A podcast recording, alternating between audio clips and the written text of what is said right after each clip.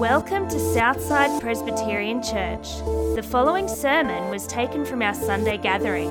If you'd like to find out more, or if we can help you on your journey in faith, head to our website www.southsidepc.org or visit us any Sunday morning at 9am.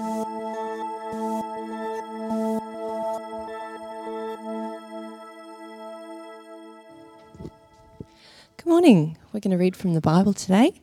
We have uh, putting we're putting a pause on John until the new year, so we're reading from Titus today. Titus chapter three. If you're reading in the church Bibles, it's page 966. We're taking it from verse three. At one time, we too were foolish, disobedient deceived and enslaved by all kinds of passions and pleasures. We lived in malice and envy, being hated and hating one another. But when the kindness and love of God our Saviour appeared, he saved us, not because of righteous not because of righteous things we had done, but because of his mercy. He saved us through the washing of rebirth and renewal by the Holy Spirit, whom he poured out on us generously through Jesus Christ our Saviour, so that having been, been justified by his grace, we might become heirs, having the hope of eternal life. This is a trustworthy saying. And I want you to stress these things so that those who have trusted in God may be careful to devote themselves to doing what is good. These things are excellent and profitable for everyone. Awesome. Thanks, Janet. We're going to pray and then we'll get into this passage. Let's pray together. Heavenly Father, thanks uh, so much for what we've already seen this morning. Thanks, Lord, that we're able to sing and enjoy the fact that you have entered into the world to save us. Lord, we pray now as we turn to your word, we pray that you would shape us. We pray that you would challenge us and change us. We pray that you would help us to put aside what uh, things are worrying us and concerning us and come before you and hear your word. And we pray this in Jesus' name. Amen. It's always uh, a joy to hear about people putting their trust in Jesus, especially if you remember we began this year at, at Southside talking about the fact that 2019 is here because God is going to save people. Uh, we began the year talking about how this year is here because God is patient, not wanting anyone to perish, but everyone to come to repentance. And so we talked about that at the start of the year, that our God is missional. And throughout the year, it's been so good to see people put their trust in Jesus. In fact, uh, including Josh and Adriana here at Southside in the Life course and in English for Life, we've seen seven people put their trust in Jesus uh, for the first time will recommit after a bit of wandering away.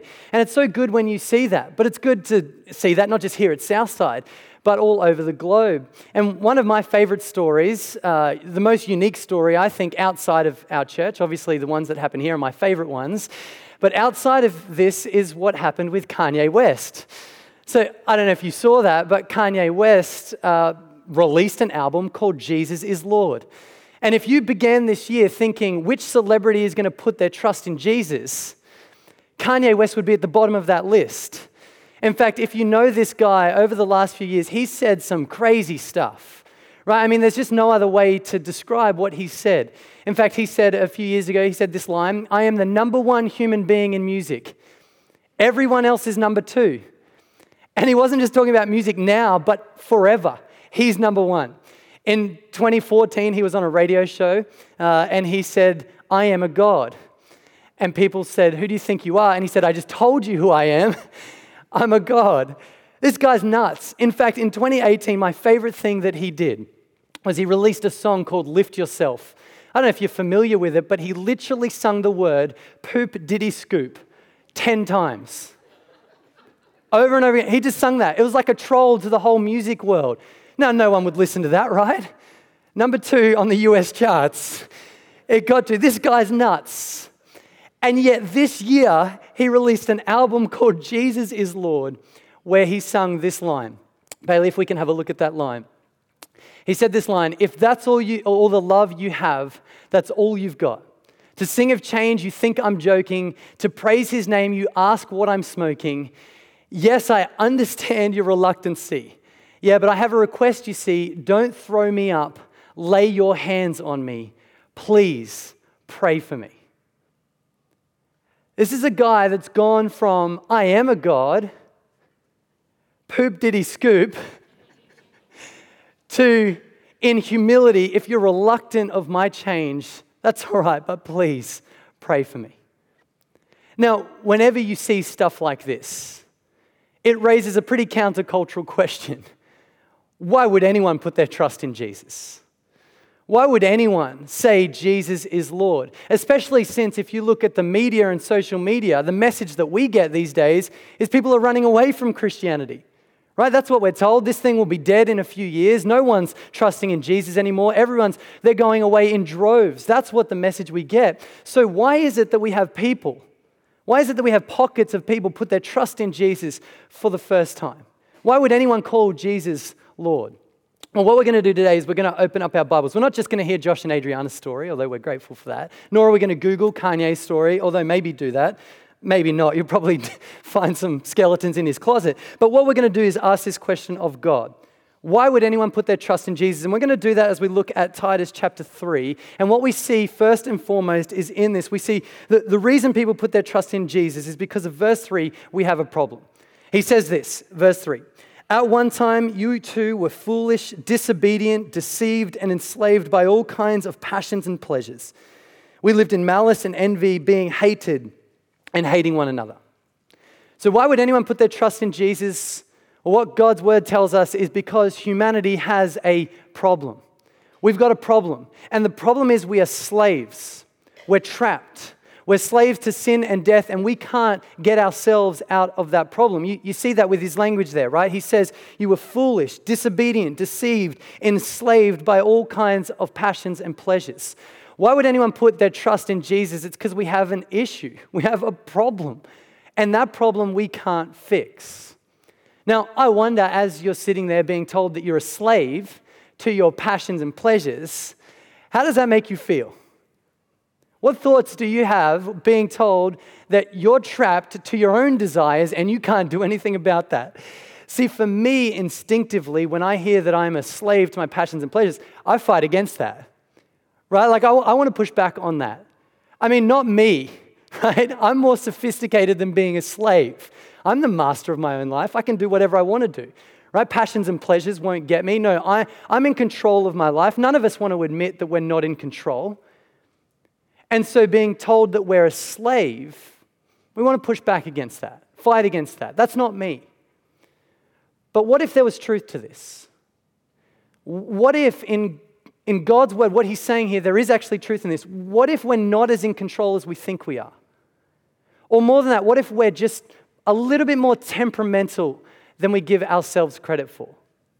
See, see, I think if we think about this for a moment, our passions and our pleasures. So, our passions, what I want, and our pleasures, what we get. I think we could start to see that maybe there's truth to this. I mean, let's think about food. You know, one of the most basic human needs. So, hunger is the passion, what I want, food is what I get. Now, has anyone ever found themselves a slave to hunger or food? I mean, let's just think about it. With hunger, Anyone been into the, the situation where their hunger's controlled them or changed them? Anyone been hangry? Right? Where their hunger starts affecting their other emotions? Anyone ever got shaky from their, like their, the rest of their body just starts tapping out because they're so hungry? Anyone ever been to the grocery store on an empty stomach and you end up spending like $100 more than you were going to spend before you went? You know, we've heard the statement, your eyes are bigger than your stomach. Anyone ever been there?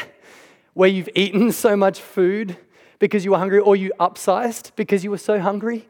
You know, you were like, oh, the medium meal will do me, but I'm really hungry, so I'm going to get another Whopper and another big, maybe that's just me. Uh, anyone been there though, where we've been in that experience where hunger's actually changed us so that we've justified doing things we wouldn't normally do?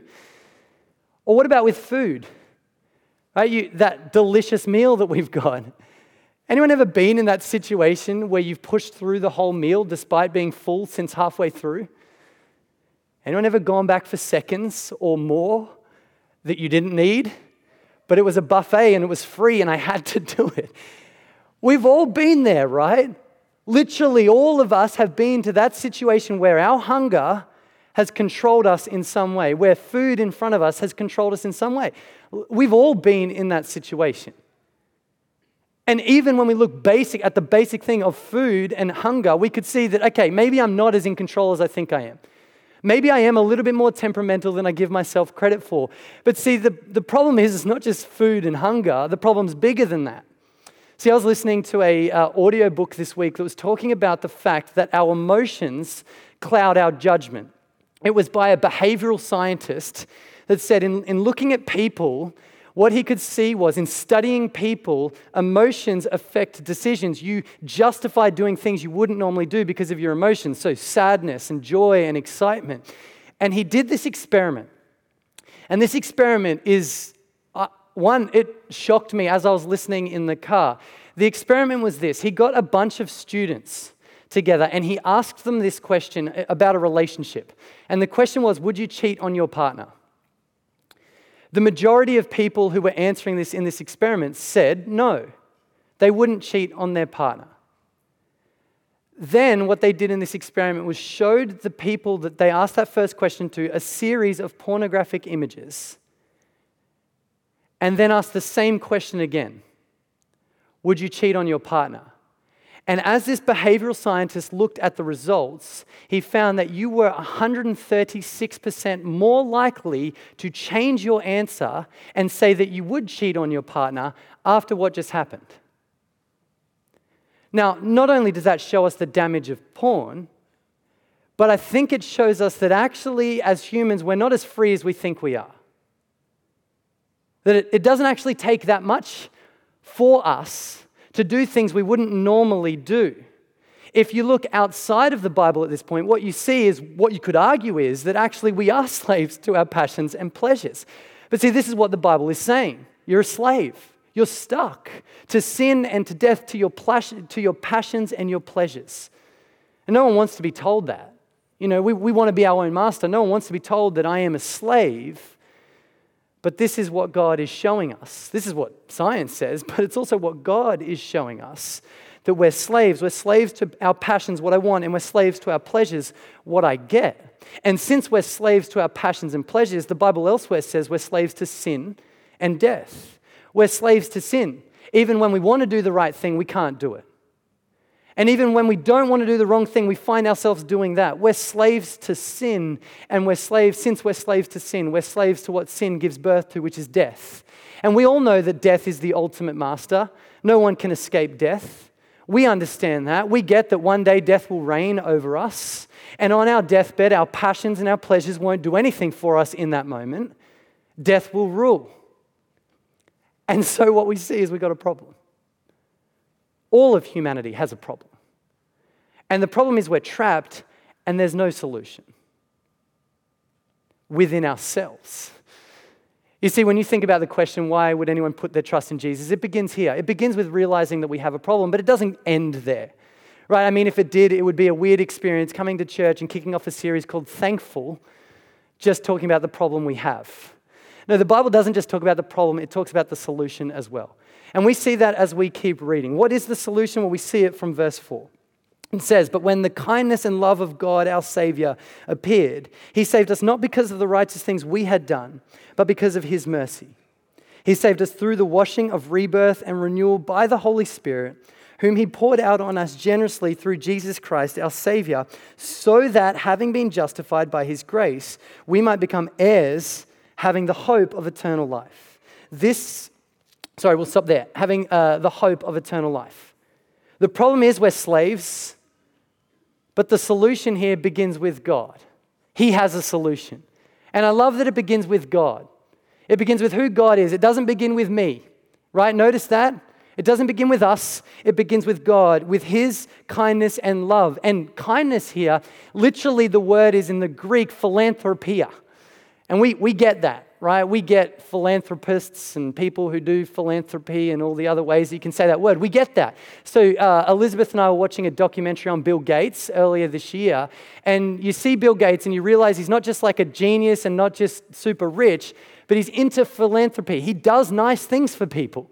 He's trying to cure the world, eradicate polio from the whole world. And he's pouring countless of dollars into that, so much money into that. He's trying to deal with sewerage problem in third world countries and pouring so much money into that. And when you watch this, like when you watch someone being kind to a bunch of people and putting lots of money, you just love it. Right? You love watching this happen. I mean, I've never even liked Bill Gates before, but now I love him because of the work that he does for the world. This is what happens when someone does philanthropy. What we see here, this word kindness, that's what it's getting at. It's kind of saying God is the ultimate philanthropist. He loved the world, his kindness towards people. He's trying to do the most amount of good for the most amount of people. And what we see here in this verse is that God's solution, God has a solution to the problem. And it doesn't begin with us. We see that, don't we? It doesn't begin with me. In fact, verse 5 says, He saved us not because of the righteous things we had done. So God's love, the solution, isn't given to me because of me. You know, it's not given to me because of my past behavior. I've been to church a number of times, and God's solution is given to me because of that. It's not given to me because I'm good enough. You know, I'm a pretty nice person, and I go to church on Christmas. It's not given to us because of our past behavior, not even that I was baptized. It's not, not based on us. We're the problem, not the solution. Nor is it based on our future performance. God's solution, it doesn't say He will love you if you sort your life out. If you can stop looking at certain things, if you can forgive the people that you've been bitter to for so long, if you can you know, give the certain amount of money, they might be good things to do, but God's love isn't contingent on that. No, the solution doesn't begin with us, it begins with God. His love, His kindness, His mercy, His grace. And we see that play out in two ways. See, God's love and kindness, it's not just in words, it's in action. And God shows His love in the giving of Himself in two ways. Firstly, in the gift of the Holy Spirit, and secondly, in the gift of Jesus.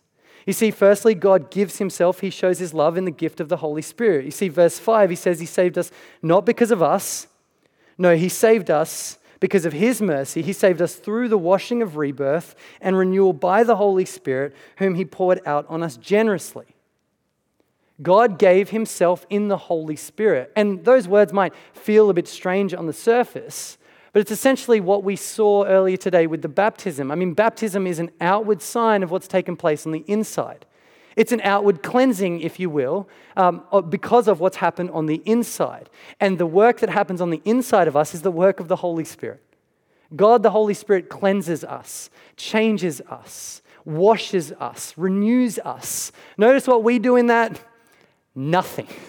We're washed, we're renewed, we're changed. This is the work of the Holy Spirit. He gives us new passions, new pleasures, new desires.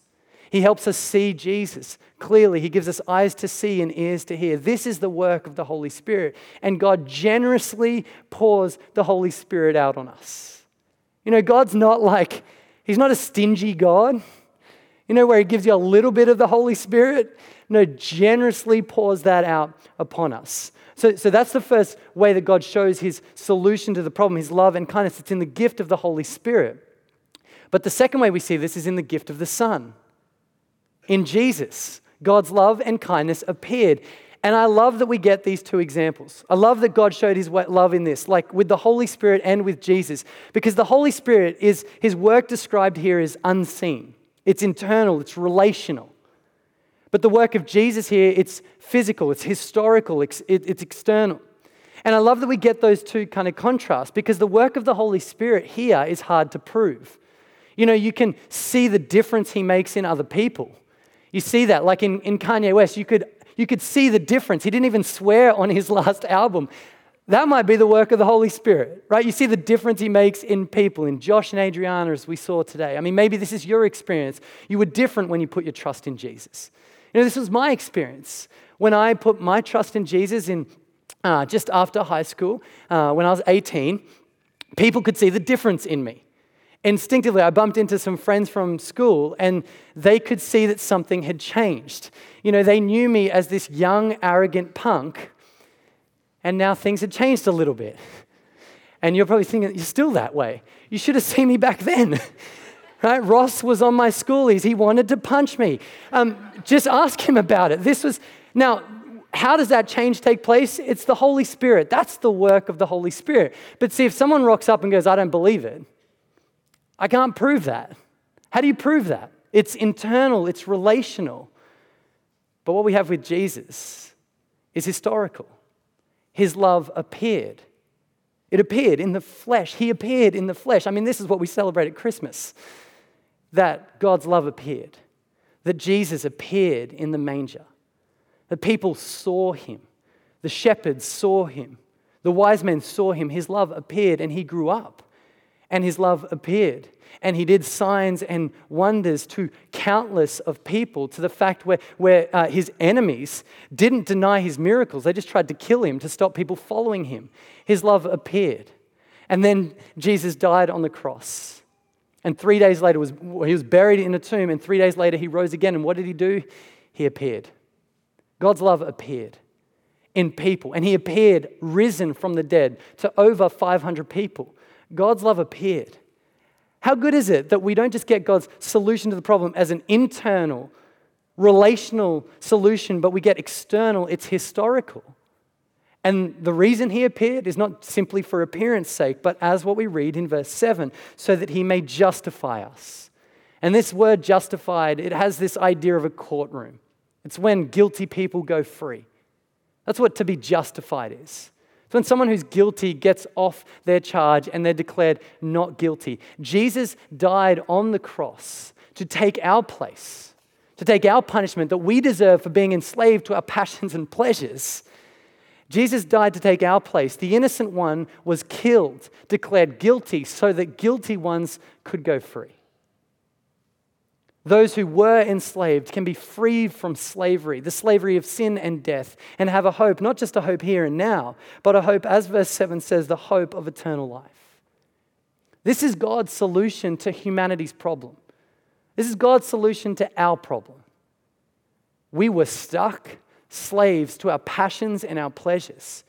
We are temperamental people. We can change this afternoon as to different to what we are now. We have a problem. We're slaves to sin and death, but God's solution is the giving of Himself because of His love and kindness, not because of us, but the giving of Himself in the Holy Spirit who changes us from the inside out, and Jesus who appeared, who died, who rose again. This is the solution, this is the problem, and this is why people call Jesus Lord. This is why anyone would call Jesus Lord. This is why, right now in 2019, around the globe, people are calling Jesus Lord. This is why, right now, today, people will call Jesus Lord right around the planet because they're seeing the hope of the gospel. They're seeing the hope of the good news of the Bible that Jesus is Lord, that He did die, that His love appeared, and that He brought a solution to the problem. Now, as we get to the end of this passage, I mean, it does raise the question if this is why people call Jesus Lord, what does this mean for us? What does it mean for us in response to this? And I think it means at least two things for us. First and foremost, it's for those of us who are sitting here who aren't sure about Jesus, who maybe wouldn't describe Jesus as Lord, who are confused about that or have questions. And the first thing it means for us is that we can be confident, and we'd love to encourage you to continue to search for that confidence. I mean, we're glad that you're here as well. We know it's hard to come to church sometimes after a long time. Maybe, you know, it's just hard to be here this morning. We're grateful that you're here. We're thankful that you're here today. But we'd love to continue to encourage you to search for this. We'd love to have a coffee with you and chat with you about this, about what you believe, about your story, about your questions. In fact, in the next few months, we'd love to encourage you to come back. And then the life course that Josh and Adriana talked about earlier, we got that kicking off on the 9th of February. I know it's next year, so that doesn't exist yet, but we'd love to kind of put that in your mind you know, maybe come along to that. We'd love to continue to search for this because you can be confident that Jesus is Lord. And it's okay if you're not there yet. That's the, the first thing it means for us. And the second thing it means for us is for those who are confident that Jesus is Lord, who recognize we have a problem, but that Jesus gives us a solution. And what does it mean for us? Well, this is what we see in verse 8. He says there in verse 8, This is a trustworthy saying, and I want you to stress these things so that those who have trusted in God may be careful to devote themselves to doing what is good. These things are excellent and profitable for everyone. What does it mean for us who are confident that Jesus is Lord? Well, basically, what Paul says is stress these things. Remind yourself over and over again of the good news of the Bible and let that transform your life. Let it impact you and devote yourself to doing what is good. And what is good? It's what we've just looked at. It's the good news of the Bible. It's that humanity has a problem, yet God has a solution. Devote yourself to making this known. Devote yourself to living in light of this. Devote yourself to the good news of Jesus. Devote yourself to what is good. This is what it means for us. Stress these things and do these things. Stress the good news of the Bible and devote yourself to what is good. Now, I think that this is a timely reminder as well.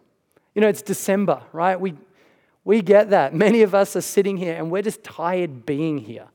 You know, December marks a time of year of exhaustion, of tiredness. It's been a long year for many of us. For some of us, we're in a busy season at the moment and we're just exhausted. We're just tired. This reminder here is not give up doing what is good, but devote yourself to what is good. See, I don't know if you're like me, but when I'm tired, I don't want to do what is good. I don't want to live for Jesus. I don't want to tell people about Jesus. I want to devote myself to anything but that. Right? Like in this season, I want to devote myself to rest. I want to devote myself to sleeping in. I want to devote myself to watching five days of cricket nonstop. That's what I want. I want to devote myself to actually catching a fish. That's what I want to do.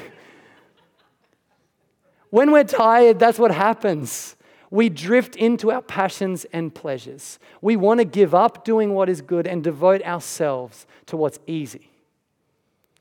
But what Paul reminds us here, and what God calls us to, is in light of his solution, in light of the fact that our problem cripples us, enslaves us, in light of the refreshing news that God has given himself generously in the Holy Spirit and in the gift of the Son, whatever season we're in whether we've been ready for Christmas since October or we're just ready for it to be over.